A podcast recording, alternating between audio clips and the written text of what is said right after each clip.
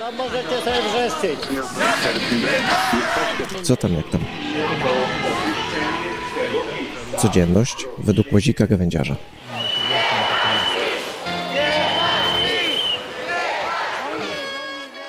Już nieraz w swoich podcastach e, jechałem po mediach w różny sposób przez jakieś mm, głupie nagłówki przeważnie, e, bo tak podchodziłem do tego jeszcze na, na lekko, pokazując tylko ludzką głupotę e, i niekompetencję tak naprawdę niektórych dzienni- dziennikarzy, powiedzmy.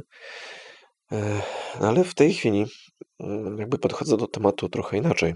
No wszyscy wiedzą o tym, że TVP to jest jedna wielka firma propagandowa.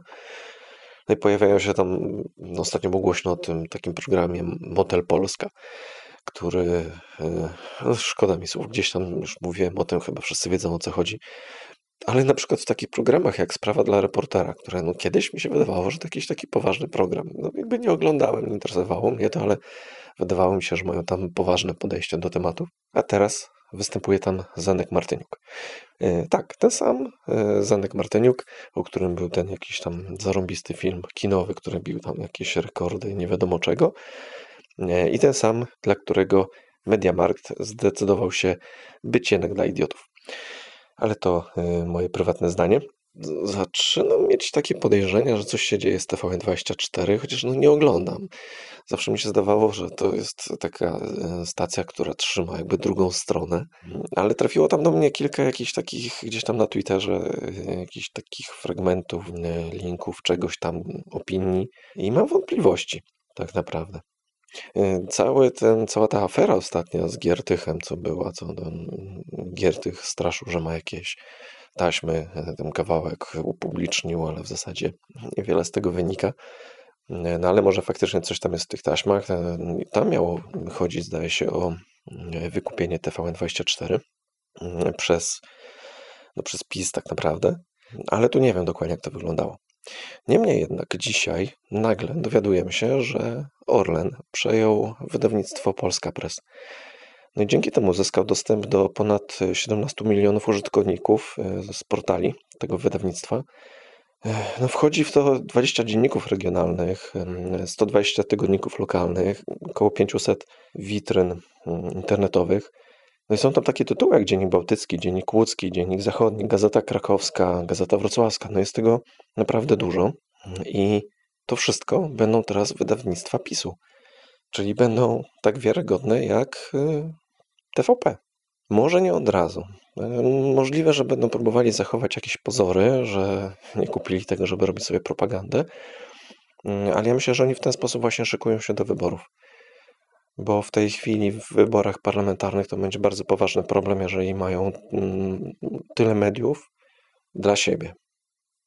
A Rydzyk y, w swojej szkole dziennikarstwa czy czegoś tam y, no wychował im funkcjonariuszy na pewno tylu, że mm, będzie można pozwalniać kupę ludzi, którzy będą chcieli się stawiać mm, i pisać po swojemu.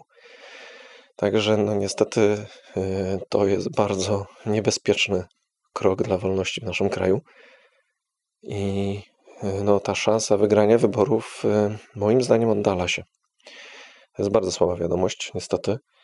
No i w ogóle swoją drogą jakoś tak Orlen przyjmuje ostatnio coraz więcej firm, bo to Lotos przejął, y, to Ruch, no teraz właśnie Polska Press. Wygląda to trochę dziwnie, bo jakby oni się budują w siłę, mówią, że jest tak zarąbiście, a mniejsze firmy upadają, bankrutują w tej chwili. I to jest niestety tych upadłości mm, całkiem sporo. Mm, No ale to chyba zostawię sobie na inny temat. Myślę, że tutaj trzeba było więcej pogrzebać. I tak nie wiem, czy coś da się wygrzebać. Mam takie ciągoty chwilami, żeby zająć się takim dziennikarstwem śledczym, takim powiedzmy domowym, internetowo przekopywać różne źródła, różne opinie. Co staram się teraz robić właśnie, ale to myślę, że mm, ja tylko no, lekko muskam tematy. Jest mi ciężko w ogóle znaleźć tyle czasu, żeby się zająć tym pełnoetatowo. To wydaje mi się, że to niemożliwe. Ale w wolnych chwilach, ponieważ interesuję się tematem, wydaje mi się, że warto, warto o tym mówić. No i znowu nie przyniosłem jakby dobrych wieści. Nie wiem, czy będę przynosił dobre wieści jakiekolwiek w tym podcaście, chociaż czasami będę się starał oderwać na chwilę od tego i będę wracał do tematów y, typu y, seriale i tak dalej, bo tam już mi się jakieś rzeczy też zbierają i myślę, że będę raz na jakiś czas y, y, zmieniał temat na, na jakiś pogodniejszy, żeby nie zwariować samemu chociażby.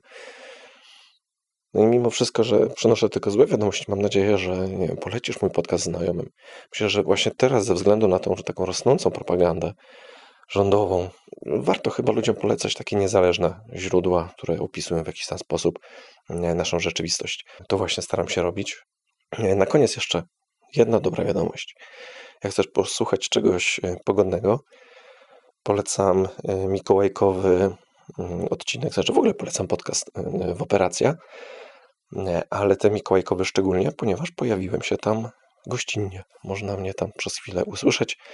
Zresztą Marcin zrobił to bardzo fajnie, bo zrobił taki odcinek będący e, fajnym opowiadaniem, w którym występują różni podcasterzy, blogerzy. No i pojawiam się tam też ja.